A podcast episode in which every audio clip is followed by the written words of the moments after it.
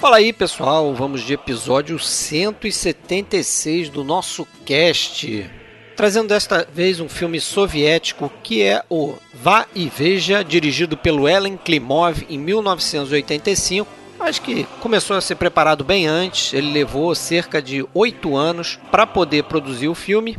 E o que ele faz é um verdadeiro testemunho sobre as atrocidades da guerra, qualquer guerra, na verdade, você pode levar para qualquer combate bélico entre nações, mas aqui no caso a Segunda Guerra Mundial e o que os nazistas fizeram na então Bielorrússia, parte da então União Soviética na época da Segunda Guerra Mundial.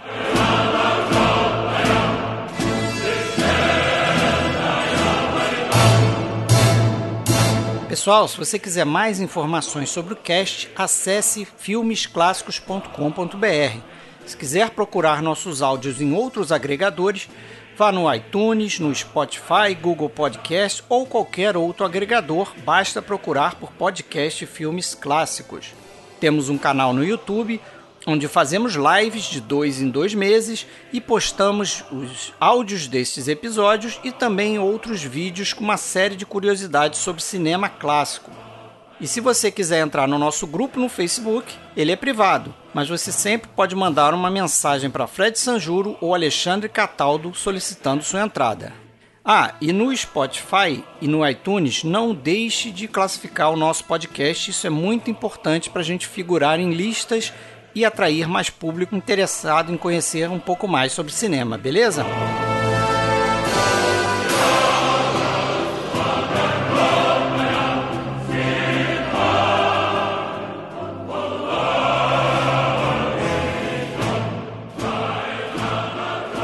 Bom, galera, vamos então falar de um filme dessa vez. Vai e veja. Filme pesado, tenho certeza que os que estão aqui comigo vão concordar. Hoje Alexandre Cataldo fala de Blumenau. Tudo bem, Alexandre? Como é que Tudo tá? Tudo bom, Fred? Tudo certo. Vamos falar desse filme que não é propriamente um filme muito divertido, mas é um filme Longe importante, de... muito importante, até pelo seu contexto, né, é, sua história é. tristíssima. Marca muita gente com a gente também aqui Tony Vendramini, fala do Rio de Janeiro. Fala, Tony, tudo bem? Seja bem-vindo de volta. Opa, tudo bem, Fred? Tudo bem, Alexandre? Obrigado mais uma vez aí por esse convite. Valeu mesmo. Filmaço, né, cara? Filmaço, filmaço. Tony acabou de fazer o Héctor Escola com a gente e tá voltando ali. Cara. É. E se eu lembro bem, pessoal, se eu lembro bem, o a escolha desse episódio, do, desse filme para fazer o episódio foi do Tony, né? Isso. Os nossos colaboradores aí na virada do ano, a gente pediu cada um escolhesse um filme para fazer um episódio de filme. Verdade. Né? E o Tony escolheu Vai Veja, que ele tinha visto, acho que recentemente, e tinha ficado impressionado com o filme. É, e, Na verdade, e a gente aí... pediu uma lista tripla, não foi isso? Aí a gente. Eu não me lembro bem Eu agora, acho que foi mas, isso, enfim, não foi, Tony? É. Não lembro. Isso, foi uma lista tripla, mas assim, o Vai Veja, para mim, já tava ali no e gatilho. De Ismatri. E de Ismatri. Já aprendi a falar belorrusso. o, o Vai Veja já estava no gatilho, cara. É, realmente tinha visto há pouco tempo. E, mas o impacto foi tão grande, foi tão forte que obrigatoriamente, cara, ele estaria na lista. E, e, o curioso, a revisão desse filme não perdeu em nada o impacto, né? Ele continua sendo forte, duro, realmente difícil de assistir, né? Ah, vou te falar que a primeira vez que eu vi, eu não gostei. Eu não sei se foi pela experiência em si, porque realmente a experiência é dolorosa. É dolorosa. Dolorosa. É, Desgastante. Ou se foi uma daquelas noites que você, sei lá, tá esperando uma coisa do filme, né? Um filme que você escuta muitas pessoas falarem sobre, né? E aí você vai naquela expectativa. Eu não sei se foi essa oportunidade, eu não realmente não lembro. Mas o fato que revendo já mudou totalmente o meu o meu conceito que eu tinha do filme, apesar de que, né, continua sendo uma experiência muito Sim. difícil. É, eu até queria falar uma coisa que você começa a ler sobre o filme ou até ouvir outros podcasts, é muito comum o pessoal é, ressaltar o teor antibelicista de ver um filme desse, no sentido que você vê o horror, o absurdo que uma guerra provoca e tal, e sempre fazer aquele contraponto, ah, o cinema de guerra americano, que é baseado na figura do herói e tal, não é bem assim, não tem essa dicotomia toda no sentido de não, cinema soviético, cinema europeu, quando fala de guerra é antibelicista e o americano é só glorifica a guerra. Não é bem assim, a gente tem inúmeros não, exemplos tem de um Apocalipse americano. Now ali feito um pouco A gente antes. tem lá, porra, o Oscar de 1930, né, o Sem Novidades no tem, Front. Tem vários. Que era um filme, né, baseado num romance mais antibelicista impossível. A gente tem o próprio o Glória Feita de Sangue e, e diversos outros exemplos. Né? É claro que tem filme Mas que é baseado. Acho que como esse aqui, é. não tem. Porque aqui a exposição é muito grande. Né? É, fica marcado que a guerra é uma coisa que não pode acontecer, né? não pode se repetir de forma alguma. Né? É, é, essa eu acho que é a grande importância do filme, né? esse registro, apesar de, claro, não é uma coisa documental, até porque o próprio Klimov dizia que se fizesse um filme realmente realista, ninguém iria assistir, né? Porque os absurdos, os horrores eram dez vezes maior do que a gente via no filme. É, e se entende isso, né? O filme tem que dar uma filtrada, não é um documentário. É, o filme, filme dá uma filtrada, mas assim, aquela. aquele que é o ápice ali, né? Daquela loucura toda. Uhum. É, é algo que realmente aconteceu, né? É porque a coisa é tão surreal a, gente vê aquilo ali, mas a gente escuta falar, e a gente pode comentar ao longo do episódio, de coisas que estão muito acima daquilo ali em nível de perversidade, de barbárie, de qualquer coisa que você possa pensar, né? Exato. É, porque tá no livro, né? Pelo que eu vi, tá no livro que, que, que baseou o filme. É, esses relatos né, diversos relatos e tinham relatos muito piores. Acho que foi isso que o Klimov quis dizer quando ele falou dessa filtragem que ele acabou fazendo. E faz a gente se questionar, né? Como o ser humano pode atingir esse, é. esse nível é. de barbaridade, de maldade? Eu, eu, acho que essa é a chave do final do filme. É. Como é possível chegar a esse ponto, né? Eu não sei se vocês têm essa sensação. Eu, eu pensei nisso ontem ao rever o filme, que Claro que é uma realidade distante de nós, né? Não é no nosso país, não é na nossa época, mas assim, dá uma certa vergonha de ser humano, né? Com certeza. A gente vê uma coisa dessa. Dá vergonha dúvida. de ser humano, de pertencer à mesma espécie, né? E outra coisa, eu acho importante a gente limitar o seguinte, a gente está falando de um ótimo filme feito ainda na, na, antiga União Soviética. A gente está falando de um filme em que os vilões da história que é uma história real, são os nazistas, mas vamos deixar claro também que barbáries desse tipo aconteceram por todo canto do mundo, né? A gente tem lá os japoneses fazendo um massacre de civis em, em Nanquim, chinês em 37. Quer dizer, a gente tem os próprios soviéticos fazendo um massacre é, em 1940 na Polônia, que aliás uma cidade bem quase homônima, né? Katin, na Polônia, Katin da, da Bielorrússia, que é mais ou menos a, a, a, o vilarejo que a gente vê no Vai e Veja, né? É, então, assim, não, não, não, não escapa ninguém. Ah, assim, é, né? é essência humana. Eu acho que ele vai além do de, de tomar partida. Claro que ele toma partida ali, até né, pela origem do filme, mas eu acho que isso que o, que o Tony falou, e, eu, e é o que eu acho que está na chave do filme, ele questiona essa, essa coisa da, da, da essência humana, da, da, maldade humana, né, na sua essência, porque aquele final para mim lá do, do quadro do Hitler, né, uhum. e o menino atirando, e a direção que aquilo ali vai, a gente comenta quando chegar no final, né, senão a gente vai antecipar. Isso, isso, tá, isso tá meio que na essência do filme, porque o próprio Klimov é, falava, né, o, o filme teria outro título, ele se chamaria é, Matzi Hitler, ou Mate Hitler, né? Mate Matar Hitler. Hitler, né?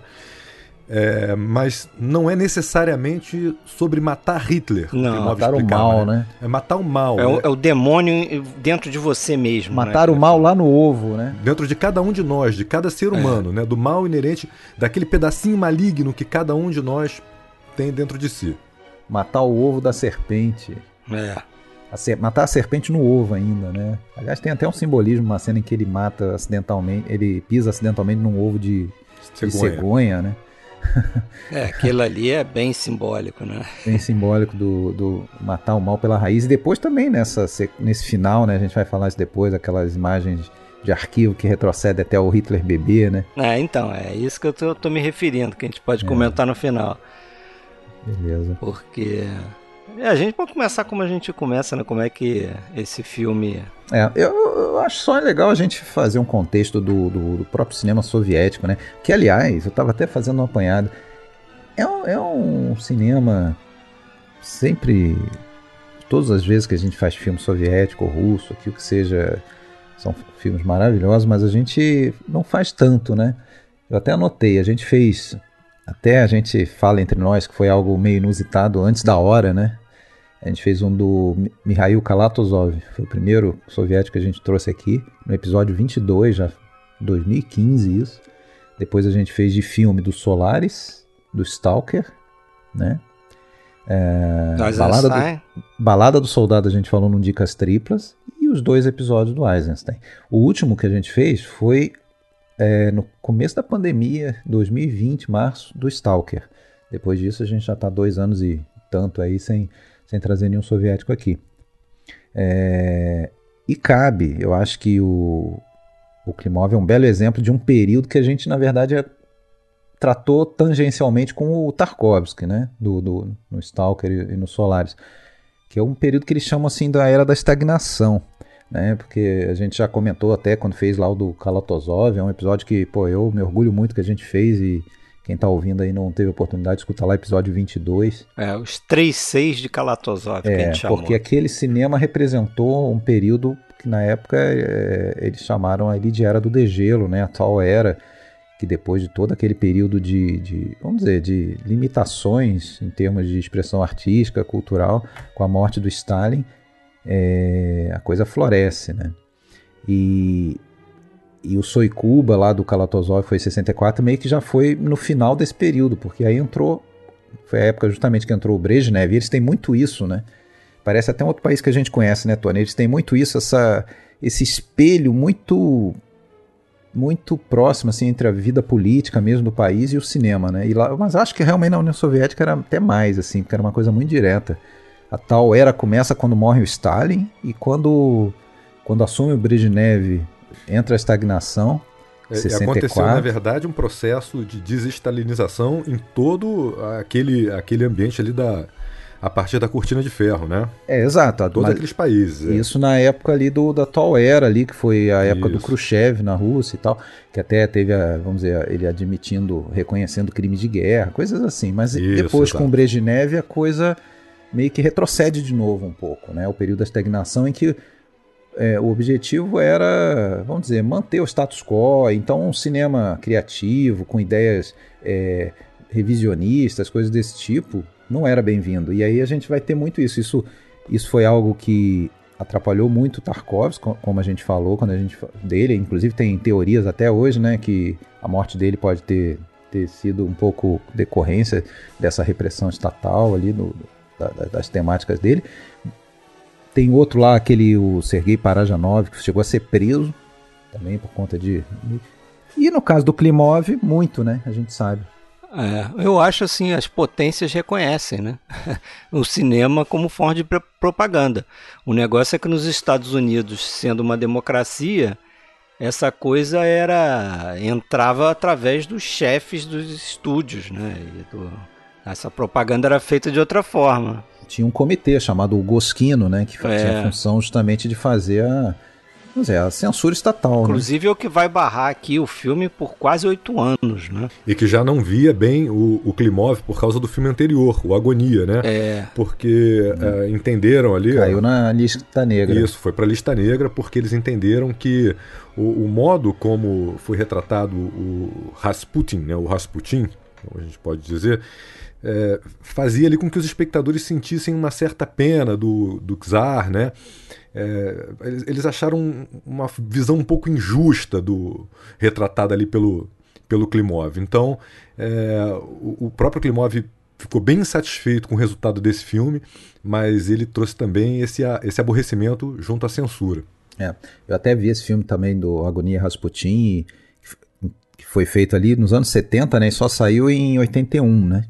Justamente porque ele ficou engavetado mesmo por causa da censura. Mas eu, eu vi esse filme até esperava uma coisa totalmente diferente, um filme mais histórico, e é, né? Mas só que ele é, ele tem uma forma assim, ele me lembrou muito, até nada a ver assim, mas ele me lembrou muito aquele filme Brasileiros Inconfidentes, assim, que é uma coisa a gente vê umas figuras assim, é, angustiadas, uma, um Tiradentes angustiado, com crise existencial e tudo. Enfim. É, e aí ele pega depois, antes de entrar no Vai Veja, ele ainda a, acaba assumindo aquele projeto que era da, da esposa dele, né? É o Despedida. É, nesses oito anos aí, né? O, a esposa dele mor morre, né? A Larissa Shepitko, outra diretora também, cujo filme mais famoso é Ascensão, né? Um outro filme que eu preciso rever também. É, eu revi. Eu achei sensacional. E ela morre num acidente de carro em 79, se eu não me engano, não é isso? É, 79 ela, ela tá na busca de locações para o filme de, é, Adeus a Matiora. Seria o nome do filme, isso. baseado num, num livro lá. E o Klimov conclui o filme depois que ela morre e chama só de adeus, né? De farewell. A, a despedida, a isso. Despedida. A despedida. Foi muda o, o nome para fazer também uma alusão à partida dela, né? Além isso, de, é. é. Na verdade, morreu ela, morreu o diretor de fotografia e o cenógrafo no Nossa. acidente. Parece que mais gente, mas não identificar. Imagina não... a força do cara fazer um filme para concluir, né? A, a morte da esposa assim tão recente. Deve ter sido uma experiência meio Bizarro. É, eu, sei, eu sei que o episódio hoje é para falar do vai e veja, mas já que a gente está falando disso e como é improvável até que a gente tenha oportunidade de fazer episódios de diretor, do Climóvel, de, é, a gente pode comentar essas coisas, porque eu também não conhecia nada dos dois além de Vai e Veja, do Klimov e o Ascensão, da Larissa. Eu revi os dois, revi Ascensão também e pude ver diversos filmes dos, dos dois. E realmente é um cinema muito interessante tem, tem outras coisas muito, muito legais, assim. Klimov começa lá nos anos... Os dois formaram mais ou menos na, na mesma época, na escola de cinema soviética, né? A VGIK, que, porra, a gente já falou disso, é a escola mais antiga lá do, do período revolucionário, né? Dos anos 20, ou, ou até antes, é, 1919, se não me engano. E se formaram juntos e tal, aquela coisa, né? Colega de classe, um monta o, o, o curta do outro e pronto, já casaram em 63. Se conheceram lá, né, Alexandre? E a Larissa fez como uma exigência para que uh, acontecesse o casamento que o Klimov nunca interferisse nos filmes dela. De certa forma, essa, essa contextualização também dos filmes anteriores, é, ela é bem importante, Alexandre, Fred, porque a, o, o, a insatisfação do Klimov com a agonia é, vai ser uma das causas para que ele resolva filmar o Vai e Veja. Né? O Klimov dizia que ele resolveu fazer esse filme, ele não fez nenhum outro filme depois. Ele achou que ele não tinha mais o, o que fazer, que o que ele tinha a dizer já estava tudo dito, né? Mas esse filme, Vai e Veja, ele resolveu fazer por três motivos especificamente. Primeiro, porque ele nunca tinha feito um filme sobre a guerra. E ele viveu a guerra, né? Ele era de Stalingrado, ele viu muitos bombardeios, ele teve que fugir da cidade. Teve que cruzar o rio Volga, né? É. Exatamente. Ele explica, inclusive, que a, a cidade ela, ela se espraia por uma das margens do rio, né? Ele chama até de uma cidade tripa. E, e toda aquela tripa estava em chamas quando ele fugiu num barco com, com a mãe né? e, e o irmão. A pra... mãe ficou cobrindo ele com cobertores e travesseiros e teve que, acho que, ficar em cima deles, assim, né, para proteger. E o pai ficou lá para defender a cidade, né? Então eles atravessam o rio, fogem da guerra e essas lembranças ficaram muito vivas para o Klimov, que ele viveu como, aquilo como se fosse realmente um inferno. O segundo motivo é que na época do filme, a gente está falando de 1985, quando o filme foi lançado, né? É, então a gente pega até um período um pouquinho anterior havia uma sensação de que o mundo estava à beira de uma terceira guerra mundial. Né? A gente estava ali no auge da Guerra Fria, uma, uma disputa ali em que todo mundo temia que alguém apertasse aquele famigerado botão vermelho. E, e o terceiro motivo, justamente, a, a, insatisfação com a agonia, que ele dizia que tinha ali um bom material envolvente, bons atores, é, bom, bons fotógrafos, bons designers, e que ele não conseguiu fazer um filme que ele achava bom. Ele era muito crítico a esse filme e ele queria se reabilitar, então resolveu fazer o Vai e Veja. E aí você trouxe um negócio importante, né? Que esse filme também, ele até fala, né? Eu já era experiente em ter que ficar esperando, né? Porque ele esperou oito anos, seis, é, seis anos para o lançamento do Rasputin.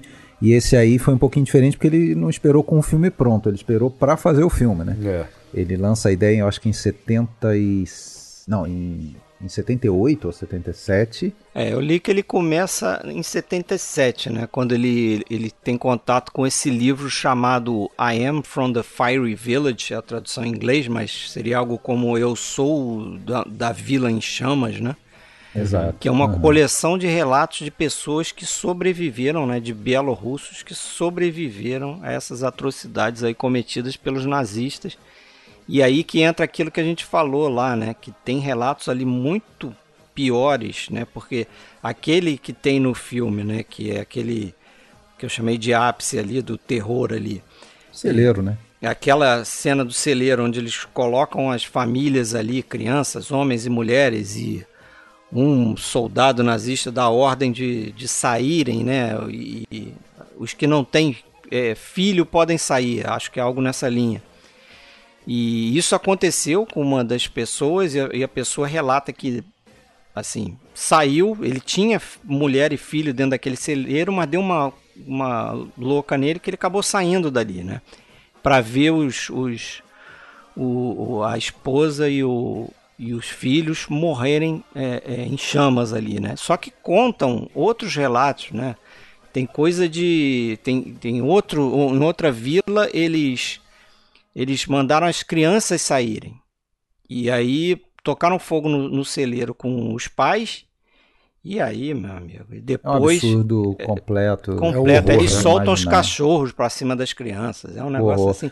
Esse livro, você falou, é, não sei se você já citou o nome, acho que não, é do Ales Adamovich, não falei dele não. Que era justamente nascido em é, na Bielorrússia, que atualmente o nome certo é Belarus, né? Isso foi mudado já em ali na é, de- em 91, tudo, né? Mas a gente ainda continua às vezes falando É. Bielorrússia e no fundo dá no mesmo, enfim. É, a Rússia branca lá do passado e tal, né? Na época dos czares, é, enfim. Ele era bielorrusso, ele vivenciou isso lá dentro, né? Então, tal como Klimov vivenciou lá em Stalingrado, ele talvez vivenciou mais em loco em relação à história do filme, que ele, ele conheceu aquilo e, e fez essa viagem ali com outros dois autores, se eu não me engano. Outros Três, dois são três, três, mais três jornalistas, mais né? três. Eu não sabia se era ele mais dois ou ele mais três, mas eles fizeram uma viagem pelo, pelo país, entrevistaram sobreviventes e tudo, né? Então, assim, o, o, o livro tem um é, histórias bem realistas, né? Contos bem realistas. É, que aí, como eu, como eu disse, né? O Klimov diz que ele precisou dar uma limitada assim ne- no realismo do filme. O filme eu acho que até ele é bem realista, mas ele também tem muito de poético, muito de quase surreal em, em alguns momentos, né? O que torna ele um cinema que você consegue ver sem ficar maluco, né? Porque você prestar atenção só como, como história, como relato, ou quase como um documento histórico, é um negócio de ficar desesperado, né? E o- Adamovich foi importante, né, para que o, o Klimov realmente dirigisse esse filme, né? Porque tava ali a, a ideia pronta, mas o, o roteiro sofreu tanta emenda, né? O argumento sofreu tanta emenda nesse processo de, de aprovação, já com o Klimov na lista negra ali da Guskino, né? Que ele se desinteressou, disse que não queria continuar, ele estava fora. E aí houve essa pausa de sete anos. É, depois recomeçaram né, a- a- o trabalho, entregaram o argumento para um outro realizador, mas aí foi o Adamovich que disse que, eu, que só ia trabalhar se fosse com o Klimov, né? Lembrando que eles têm muito esse negócio do- dos aniversários da, da- do dia da vitória, né? Que foi 45. Então, você vê que são sempre é, anos que tem filmes, uma leva de filmes importantes, 65, 75. E aqui seria para quadragé, é, para 40 anos, né? 40 di- aniversário do dia da vitória 85. E era um momento em que o cinema soviético estava justamente por causa daquele período da estagnação. né, o foco sempre foi acabou sendo mais em filmes comerciais e tudo, e o próprio tema da guerra ele já estava. Enfim, o pessoal desistiu de fazer filme de guerra naquele momento. A- a memória daquele. É, daquele orgulho mesmo que, os soviéticos tinham da- do dia da vitória e da vitória sobre o, o, o nazifascismo e tudo estava se perdendo. E o Klimov, e, assim, parece até incoerente às vezes, né? Mas o Klimov, porra, ele era filho, para começar, ele era filho de um comunista é, bastante empenhado, né? Tanto que o nome dele parece que é um acrônimo ali de, de, de Engels, Lenin, Marx, né? E assim, e ele próprio acreditava nos ele Klimov acreditava nos ideais. E a Larissa também, né, Alexandre? E a Larissa também. Agora, isso não quer dizer que ele concordava com os excessos, com a burocracia. Seria, talvez, eu estava pensando sobre isso. Bom, é, eu, você, nós três aqui, nós podemos, por exemplo, admirar a democracia, sermos partidários da democracia, mas a partir do momento que a gente vive num país democrático e a gente vê a democracia sendo usada de modos errados, a gente pode ser crítico disso, a gente deve ser crítico disso, né? É, e, e é, é esse lado crítico é que era naturalmente mal visto pelas autoridades, mas isso não quer dizer que ele era contra o regime comunista na sua essência. Né? Enfim, aí nessa leva de 85, realmente, o filme daí Lembrando que aí já tinha morrido Brezhnev, né? 85 já era, se eu não me engano, lá o, o, nosso querido Gorbachev e, e já estava vivenciando aí a nova era, né? Da, da abertura, da, da, perestroika. Isso também reflete na, na parte cultural. Né? Então era um momento já mais fértil para esse filme vir à tona. E tem a questão do nome do filme também, Alexandre, voltando a ele, né? Porque foi um nome decidido meio que aos 45 do segundo tempo, né? é, e decidido ali, comunicaram que ele não poderia usar a Hitler a palavra no título. Hitler, né? É, não pegava bem, não, não ia ficar legal, ia ser meio chato, né? Ficar evocando a figura ali, ali no é, título eu, do filme. Eu acho que o título que ficou é muito melhor mesmo. Né? É, mas... É, e aí ele, ele liga pro irmão, né? E, e manda, ó, procura aí um. Abre a Bíblia aí, procura no Evangelho algum nome, né? E aí encontram lá no, no, no Apocalipse capítulo 6, versos 7 e 8. E, havendo aberto o quarto selo, ouvi a voz do quarto animal, que dizia: Vem e vê. E olhei, e eis um cavalo amarelo, e o que estava sentado sobre ele tinha por nome Morte, e o inferno seguia.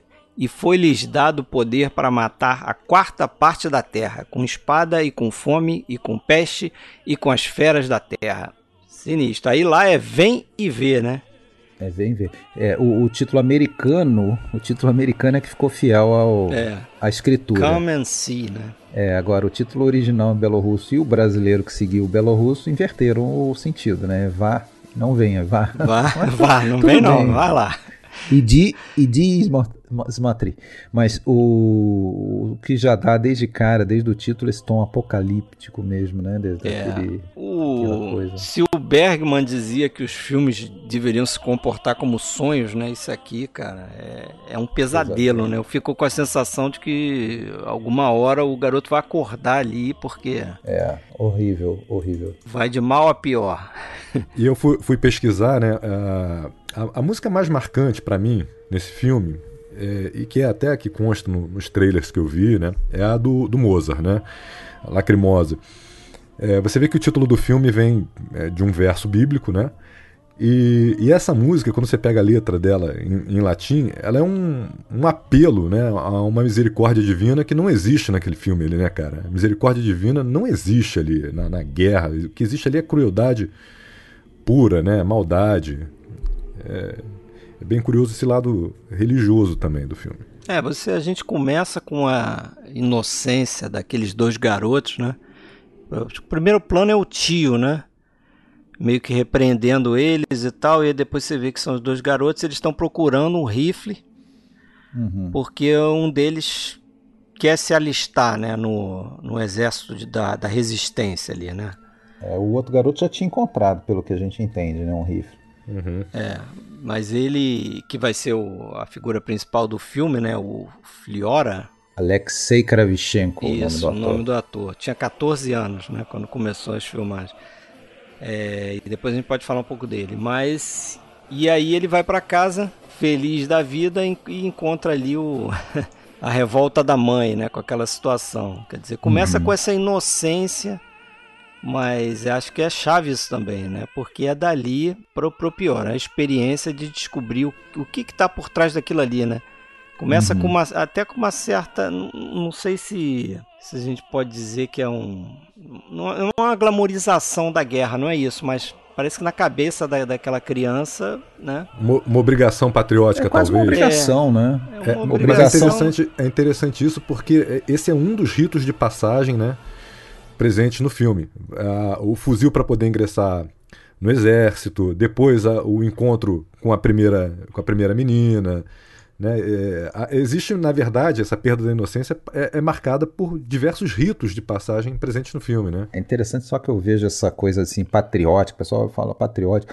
Ok, no final das contas é patriótico também, mas quando ele pega numa arma, ele quer, ele quer defender, em última instância, ali o vilarejo dele, a família dele, né? Que está sob ameaça. Não sei se o cara pensa assim, ah, na nação, que ele nem conhece lá, porra, sei lá, Moscou, Minsk. ele não, não deve nem saber o nome não, da capital. Não deve ter nem ideia não... do inimigo que ele vai enfrentar, né? Ele só sabe que, tá, que a vila está sendo atacada. Os caras falando idioma lá à distância e atirando em todo mundo, é. matando. Então, a verdade, uma, uma coisa é certa, se ele não cava, não acha aquele fuzil e não, não, não entra no, no grupo de, de partisãs, ele seria morto como foi todo mundo naquele vilarejo, inclusive a mãe e as irmãs, que a gente não, não tem a certeza disso, porque a gente não, não tem closes não, ali. Mas a gente só, imagina, mas só eles estão uma, naquele... uma pilha de corpos ali. É. Pilha de corpos atrás do, do, do, barraco. Fica subentendido. É, então ele seria só mais um ali. Mas é então interessante então... que esse rifle vai acompanhar ele, né, o filme todo, e o filme ali, eu imagino que se passe, né, sei lá, a gente não tem nem ideia do tempo, né? Mas deve ser, uhum. sei lá, ao longo de um ano, de repente, a história do filme ali, né? Aliás, tudo filmado em locação na própria é, Bielorrússia. Né? Mas aquele rifle vai acompanhar ele de tal forma que lá na frente ele vai, você vê o cuidado que ele tem em remendar o, o rifle lá quando sai uma peça, é. né? Sim. Mesmo Sendo com essa transformação, ninguém, né? né? Ele, ele, não mata ninguém, só mata o Hitler no final, é, né? Simbolicamente ali. Mas é, é, interessante isso e como ele, como ele é levado também pro, pro, pro exército ali da resistência, meio que também na base da violência, né? Ele é arrancado de casa ali, leva um, uns, uns pedala robinho ali, uns, uns tabefe na cabeça ali, né? É, quando ele entra pra resistência ali, né, que, que ele tá com a bota dele novinha e tem um outro mais velho que tá com a bota rasgada, o é. cara reclama e o cara, e o comandante ali vira para ele e fala: entrega tua bota pro, pra, pro outro, né? Troca as botas é, mas, com ele. Mas ali meio que poupa ele, né? De, de um contato primeiro ali com, com o front mesmo. Uhum. Só que tem uma cena ali muito interessante que eu achei, que também é metafórica, ele limpando aquela, aquele panelão. Ah, tem sim. um momento ali que parece que ele está sendo, né?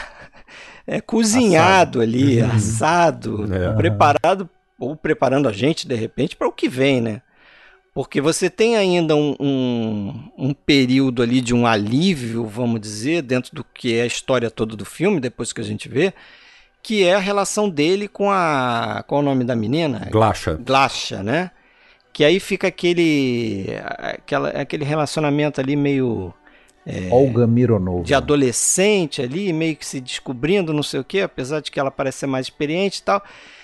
E aí você tem aqueles momentos que de repente é interrompido por aquele aquelas bombas que começam a cair, né? Outra coisa também que acontece muito no filme, a gente vê eles olhando para cima e vendo um plano de um, de um avião, né? Tem uma figura ali meio onipresente que tá avião de reconhecimento ali, é, eu acho, né? Que tá sempre para lá para né? cá, um avião nazista, né? É. E aí você lembrou de uma coisa importante, né?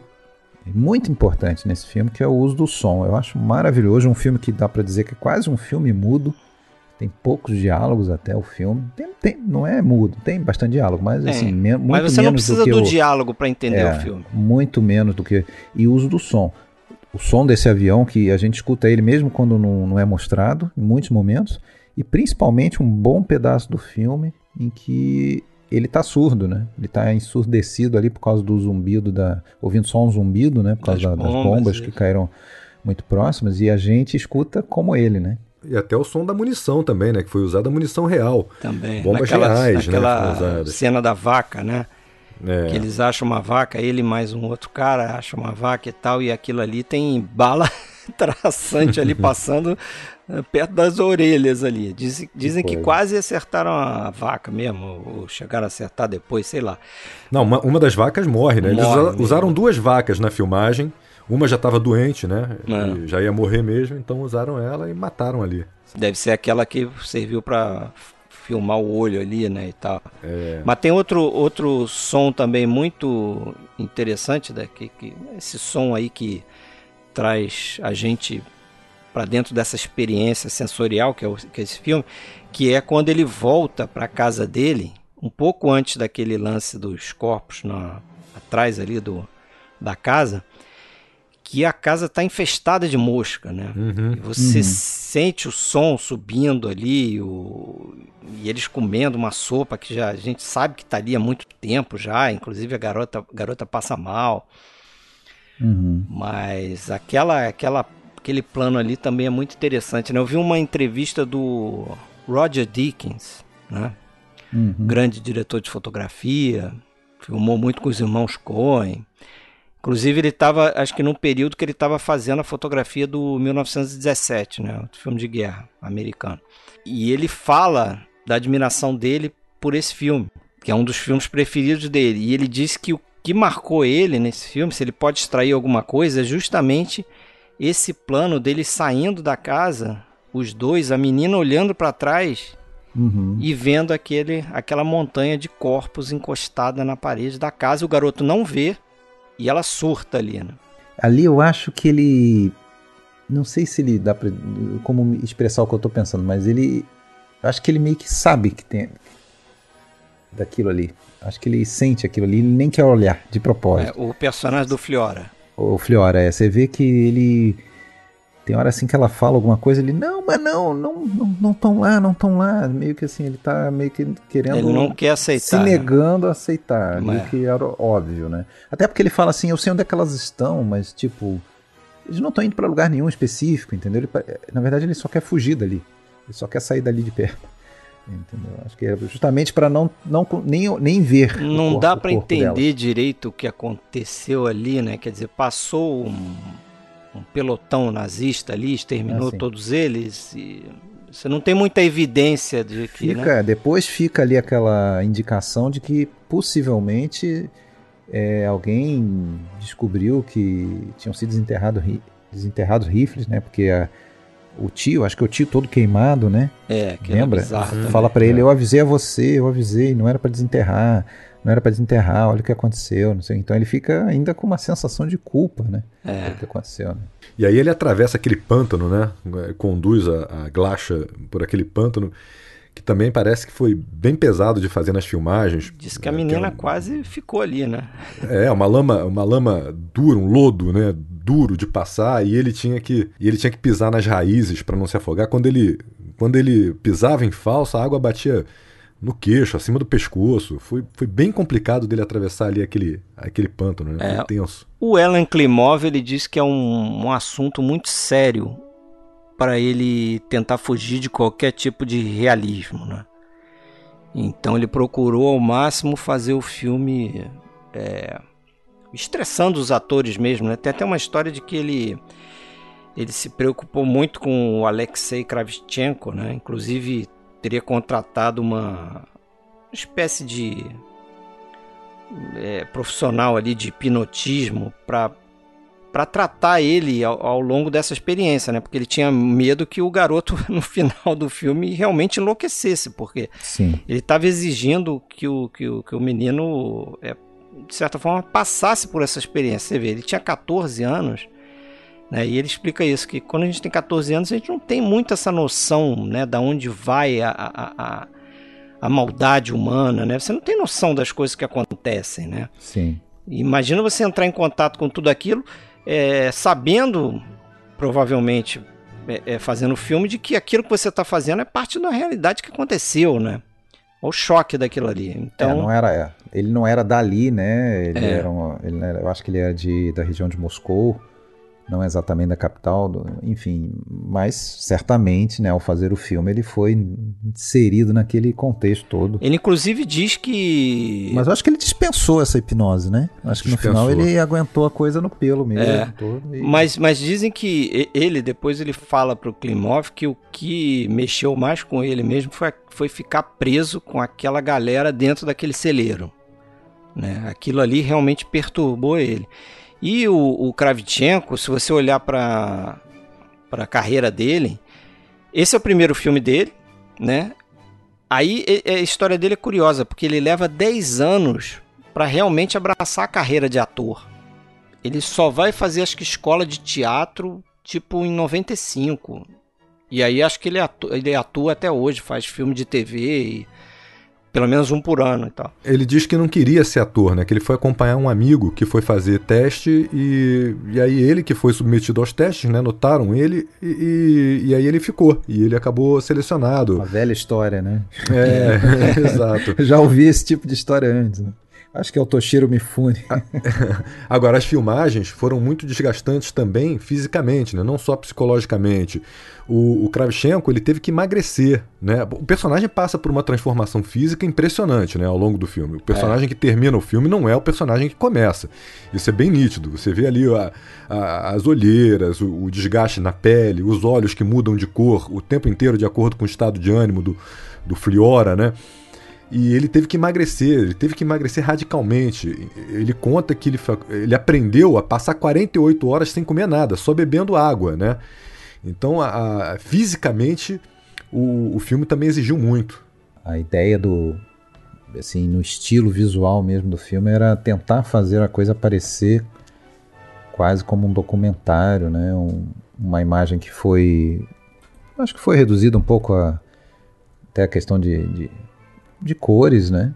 E uma câmera assim quase observadora. Você vê uh, muitos planos frontais, né? Que é algo que na verdade até liga bastante esse filme ao Ascensão. Né? Eu acho que por mais que tenha acontecido aquela promessa de um não influenciar o cinema do outro, ou ele não influenciar o dela, eu acredito nisso, é, mas. Tem semelhança. Poxa, são pessoas formadas na mesma escola, na mesma época, com, vivendo numa mesma sociedade, então é natural. Vivendo juntos também, pô. Não trocava é. ideia. É, é natural que vão Dois ter similaridades, né? né? É. é natural. E a gente vê muita similaridade. O Ascensão tem muitos planos frontais, talvez só um pouco mais de closes e tal, mas no no, no Vai e Veja, tem muitos, né? Tem muitos. Acho que é uma forma que ele encontrou de colocar a gente de frente para aquilo ali. De né? frente, é, eles olhando uhum. para nós. Olhando pra, o tempo quebra todo. de quarta parede direto. E aí, é. e aí você falou no, nesses aspectos aí da câmera e tal, tem muito uso de Steadicam. É, o fotógrafo é um cara chamado Alexei Rodionov. E, pô, tem uns planos ali com Steadicam. Tem um no final que é quando uhum. ele se junta, aquele exército está correndo numa, numa, na floresta. Nossa, a câmera é acompanha, de repente a câmera se desliga daquele pelotão pega um atalho. ali, pega um atalho, entra na floresta, é, passa pelas árvores, depois se junta pra, é, é com eles lá na frente. Quando ele volta para casa também, que é essa sequência onde tem as moscas e e a gente vai descobrir o que aconteceu ali com aquela montanha de cadáveres, a câmera também entra junto com ele dentro da casa. É. Então é muito legal isso. Tem uma tem um lembra me lembrou bastante esse da floresta do final. Me lembrou bastante um plano do a carta que não, não se enviou, né? O, ah é. Do do Sergei que é bem no início do filme que tem assim a, a câmera a, brinca. A câmera é meio solta, meio solta é. e brinca com com o deslocamento dos personagens. Que vai, claro, sempre lembrar a gente lá do Rashomon, né? Aquele plano do lenhador na floresta é. no início e tal. A câmera faz um zigue-zague, mas volta sempre pro mesmo cara ali, né? Tem um momento ali que tem uma revelação para ele, pro personagem dele, do Fiora, que eles usam aquela aquele efeito de zoom in com dolly out, né? Carrinho para trás, só que uhum. a câmera tá dando um zoom no personagem, uhum. você vê uma mudança de perspectiva no fundo, né? Uhum. E tem também o meu amado split diopter no final, né? Comentei isso com o Alexandre hoje mesmo. É, ali é bem evidente, cara. Você vê o, o rosto do, do Kravchenko, assim, quase que ocupando um lado inteiro na esquerda da tela e, e alguém andando lá atrás, e depois tem a menina menina também, né? Aquela uhum. menina que, que, que os nazistas levam para o caminhão, né? Obviamente ela é estuprada de todas as formas, é um negócio terrível. Mas uhum. aquela menina é a, a Glatia? Isso eu fiquei meio perdido. Eu também fiquei Ou é outra? Eu acho que é outra. Não... É, não ficou claro isso no filme. Não ficou, pode, né? Mas pode ser, mas pode ser. Mas tem um... Fisicamente lembra, né? Apesar de, claro, a gente já vê ela totalmente é, detonada ali com aquele tá rosto todo totalmente modificada, né? né? Depois do negócio. É. Mas tem ali também um split diopter ali também e tal. Oh, Fred, a gente não pode deixar de falar também sobre a luz nesse filme, né? O filme foi todo filmado com luz natural, né? Foi todo gravado com a luz natural. É, mesmo nas locações mais escuras, nas partes mais escuras, né? É, foi usado um filme mais sensível nessas partes mais escuras, como as florestas e por isso, de vez em quando, a imagem fica um pouco granulada, sombria. É, ali mas na tudo cena com luz da natural. vaca, é, você fica muito perceptível isso, né? Até porque quase não tem luz ali, só tem o, os traçantes e deve ter uma luzinha ali que eles aproveitaram ali do pôr do sol, sei lá. É, lembrando que, ah, voltando aqui um pouquinho para o fato histórico, né? Esses eventos que a gente vê no filme aconteceram ali em 1943, né? E, bom, na guerra como um todo, há um número aí bastante incerto entre 20 e 35 milhões de cidadãos soviéticos que morreram. Né? E, na Bielorrússia foi aproximadamente um terço da população na época, o que equivale a 2, 2 milhões e 200 mil pessoas, sendo que é, acho que 628 vilarejos iguais àquele que a gente vê no filme. Isso foram completamente dizimados e queimados, é, né? Queimados do jeito que a gente vê ali. Então você pega aquilo ali e multiplica por 628, que seria o o terror, algo inimaginável, né? Algo inimaginável. É inaceitável. Isso inaceitável. Você não, eu não consigo nem abarcar essa porra toda assim. Como é que, como é que uma pessoa chega no nível de fazer uma coisa dessa? Lembrando que a, esse, aquele território ali, né, que fez, fez parte da, da, do Império Russo e tal, e tinha obtido sua independência justamente ali por volta de 1918, mas logo já, como uma república independente, já se juntou à União da, das Repúblicas Soviéticas, né? então ainda era parte daquilo, sempre foi muito aliada. Aliás, verdade seja dita, eles são as vítimas desse filme que a gente está falando, mas a, a Bielorrússia, infelizmente, é chamada de a última ditadura da Europa. Né? Tem um carinha lá, um tal de Alexander Lukashenko, meu xará, que o cara está no sexto mandato. Então é. Ah, é, é os caras estão tá... nessa confusão aí na, com a Ucrânia é. também. É, eles se tornaram meio que um, um, um aliado. Estado, um estado marionete da Rússia. É, né? Estado marionete da Rússia, exatamente. Tanto é que, que, justamente como é uma fronteira meio tríplice ali entre Ucrânia a Rússia e a, a Bielorrússia, a, a Rússia usa a Bielorrússia como corredor para chegar em outros pontos da fronteira ucraniana. Né? É, enfim, e por isso também é um país que está sofrendo algum tipo de sanções, como a, como a, como a, como a própria Rússia. Né? Agora, vocês falaram, vocês falaram, o Fred falou aí, né, na verdade, que não imagina como se chega né, a esse nível de maldade. E não é só a maldade, né? Na verdade, as cenas ali do final do filme, mostram que os nazistas não faziam aquilo só por uma. Vamos chamar militar, de uma maldade né? Protocolar, militar.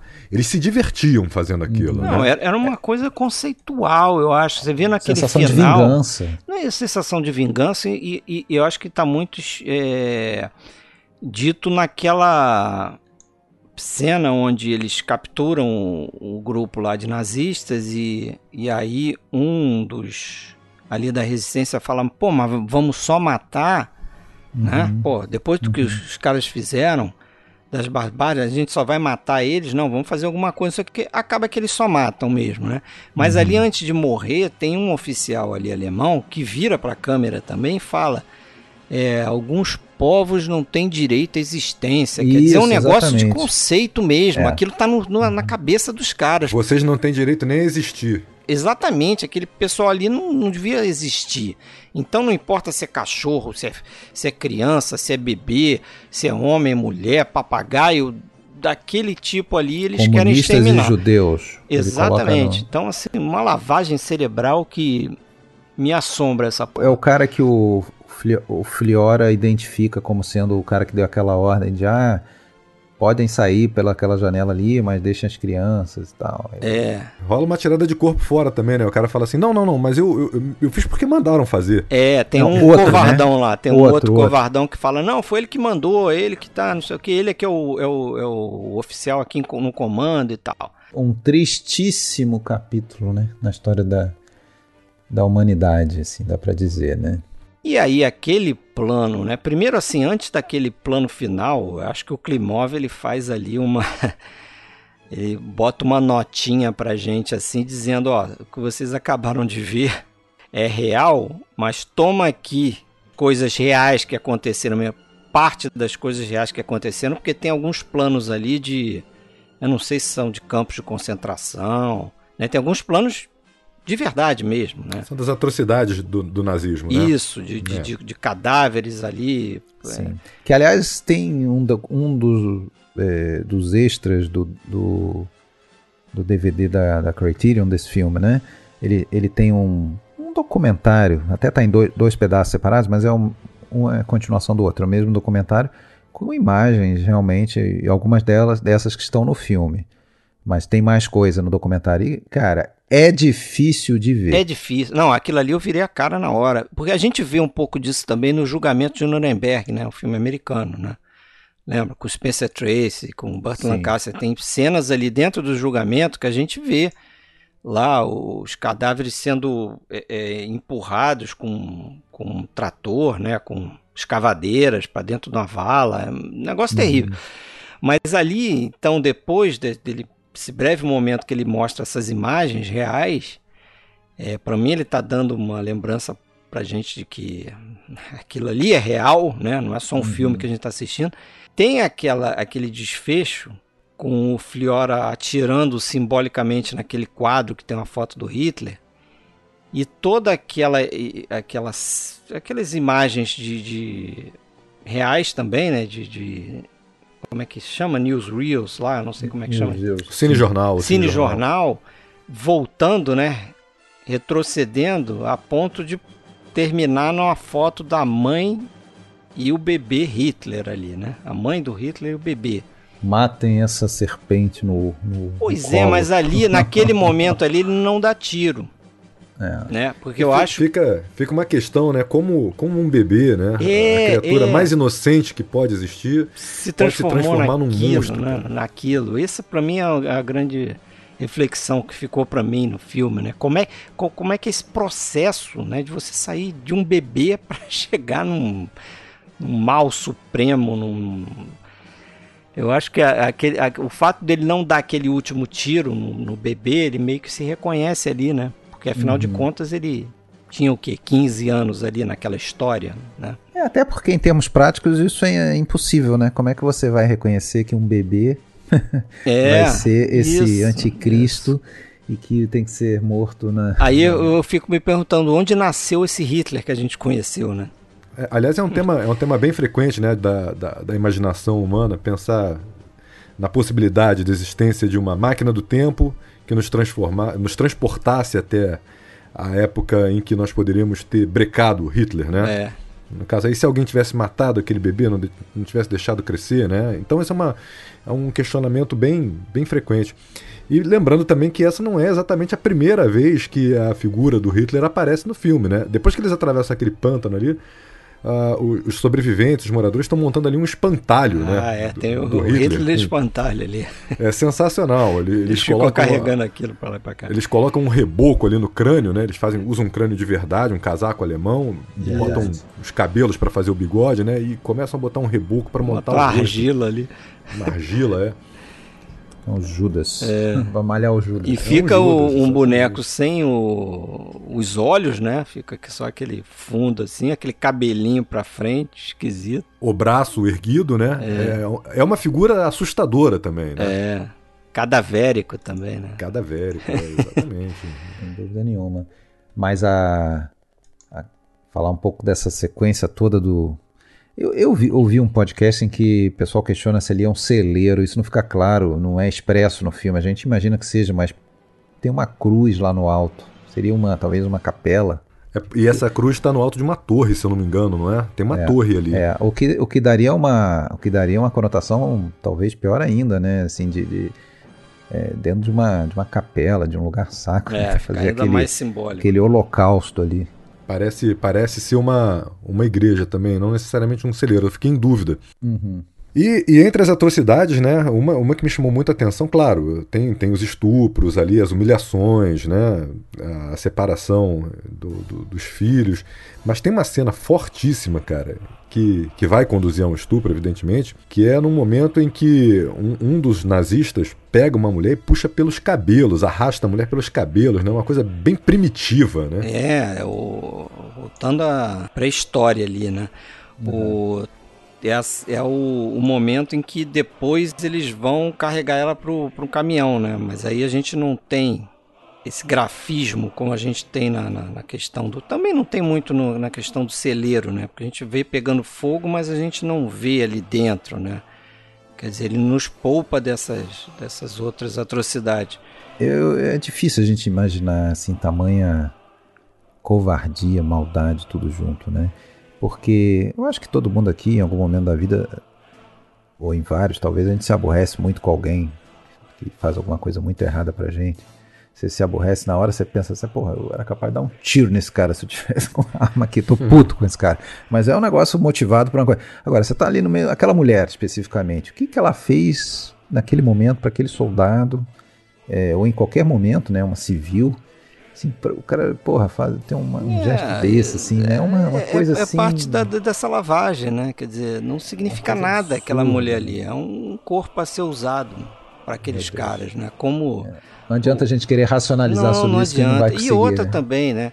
É, o livro deixa muito claro como essas barbáries todas são feitas muitas vezes com os caras totalmente enlouquecidos no álcool, no, né? Os caras tão Uhum, bêbados e tão né, Sim. sem a razão total ali. Então, junta com essa sei lá É, como porque, é que você chama. até porque, muito possivelmente, a maioria deles, em, em condições normais, sóbrios, numa vida normal, Ah, não, fa- se- não sem faria estar isso. naquele né? comportamento de bando ali, não faria isso. Não seriam capazes de fazer né? isso. né? Mas entra naquele pensamento, aquele pensamento de massa ali, misturado com uma série de outras coisas, eu acho que é aí que as coisas É, realmente acontecem. Então, mas O- é o um Clemor- horror, né? O Klimov comenta num- num- numa das entrevistas, né, que mesmo nos Estados Unidos havia uma grande dificuldade para assistirem esse filme. Esse filme.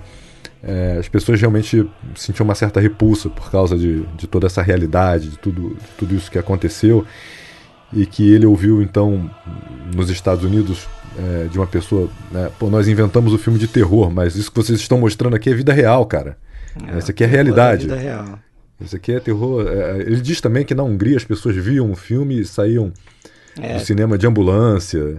É, o filme provocou reações realmente, né, realmente difíceis aí na- no, no público, né? É, eu vi, eu vi entrevista de uma moça que é dramaturga e que ela se. Kate Mitchell, eu vi numa uma introdução do BFI, né? Uma coisa curta, tem no YouTube ali uns 13 minutos. E essa moça diz que ela não consegue mais assistir o filme. Depois que ela teve filhos, aqui, essa experiência de ter filho mudou a vida dela, ela não consegue voltar a ver o filme. Apesar dela considerar o Klimov um gênio e ter adorado o filme, ela prefere guardar esse primeiro impacto que ela teve. Pois é. Complicado. Deixa eu dar uma aliviada rápida aqui, já que você falou, apesar de eu achar o Klimov um gênio. Pô, eu acho que o cara é.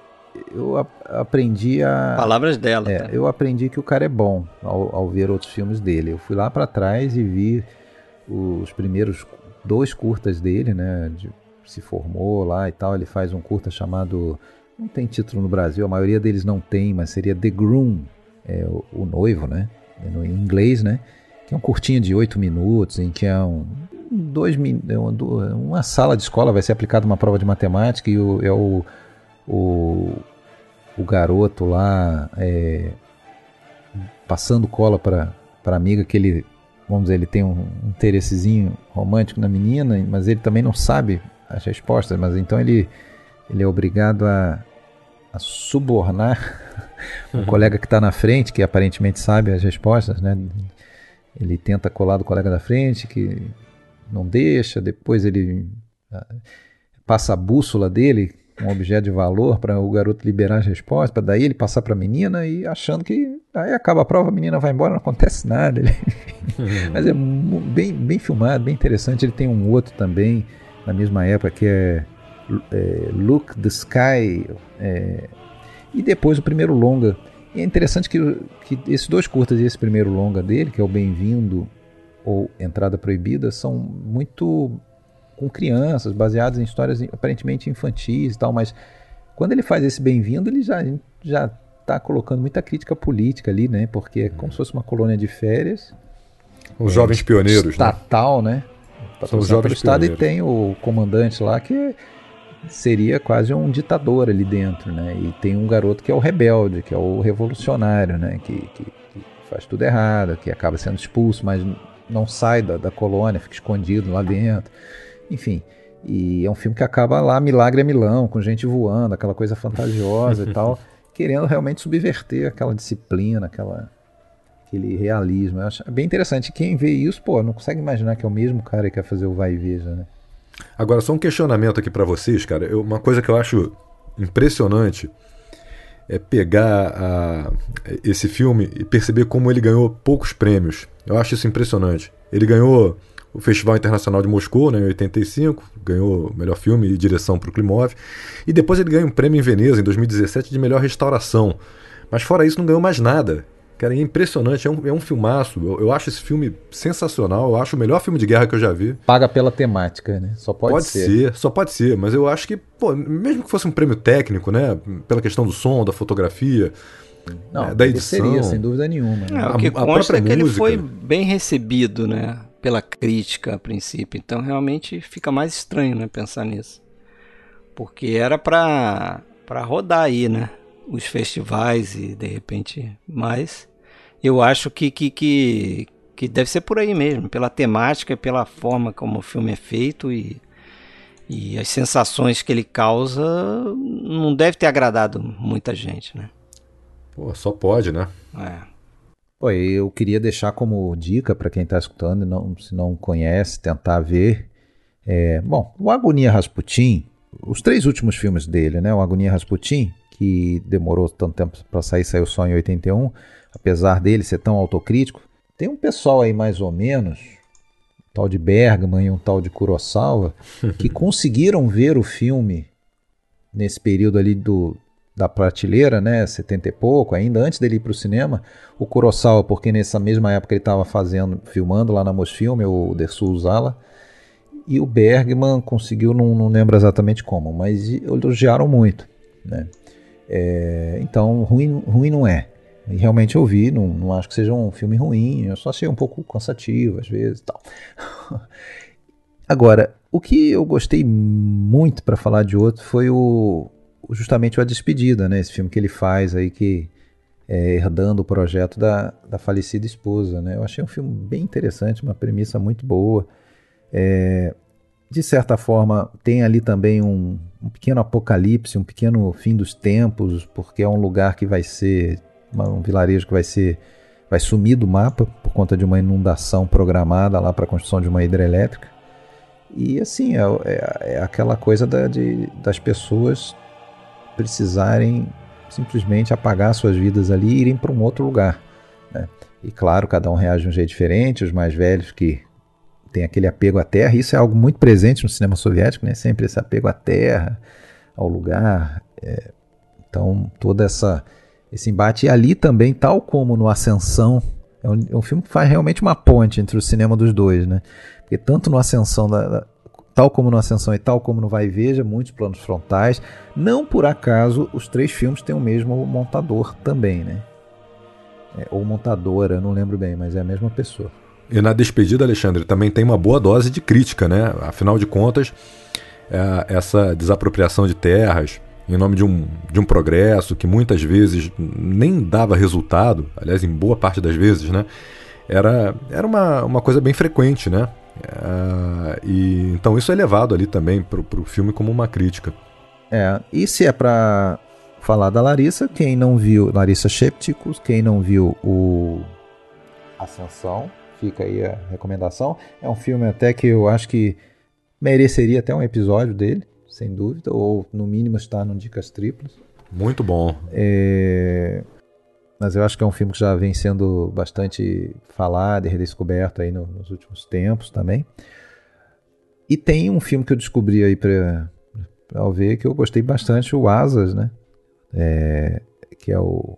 um filme de 66 que guardadas as suas proporções, né? Porque no filme não tem nada a ver, mas ele me, me lembra um pouco a temática de filmes como O Amargo Regresso, filmes como O Franco Atirador, que são um ex-combatente, no caso uma mulher, né? Uma ex-aviadora de guerra, precisando lidar com a vida normal do que vem depois, né? Precisando se adaptar à, à, à sua vida monótona, né? Que nunca vai ser igual àquela, àquela vida de ação e de, de, de feitos e de desafios, né? Tendo que é, dar aula para crianças, tendo que lidar com os problemas domésticos. É um filme pequeno, assim, no sentido sem grandes pretensões, mas é um filme, uma poesia. É, e você vê realmente que o cinema é, de uma diretora tem, às vezes, um olhar um pouquinho mais sensível, um pouquinho diferente do cinema do, do, do Klimov, no caso. Não, não que o dele também não tenha, né? Não apele para questões é, da sensibilidade, no caso do, do Flora principalmente ali, né? Mas, mas ele é um filme de uma escala maior, né? A gente vê é, eventos maiores e tal. Esse filme Asas, né, Alexandre, é aquele exemplo de filme que a gente poderia dizer que demora a engrenar, né? Mas o final compensa. Final, cara, Sem o final dúvida. é Esse é um grande exemplo do demora a engrenar. Nossa. Mas aí depois a gente entende. Por isso que eu, esse filme eu acabei, inclusive, revendo no dia seguinte. Eu vi duas vezes. Eu vi no dia seguinte eu vi, porque justamente é, tem vários detalhes que você só entende depois. No início parece uma sucessão de coisas chatas acontecendo. Não, pô, não começou ainda a história. Depois é que você vai entender que tudo já eram indicativos, assim, né? Mas, enfim. E o Klimov faz também um curtinha, né, para falar, para homenagear a Larissa, né? E ali a gente vê um pouco 1980, da, relação, da relação dos dois. Também é bem interessante de ver, é bem emocionante de ver. Larissa. Mas é isso. Então é isso, galera. Valeu aí, Tony. Participação. Pô, valeu, Fred. Mais um grande episódio, mais um grande filme. Até a próxima. Agradeço demais aí mais um convite. Obrigado a você, obrigado ao Alexandre. Valeu mesmo, galera. Valeu, Alexandre. Valeu, pessoal. abraço, até a próxima. Abraço.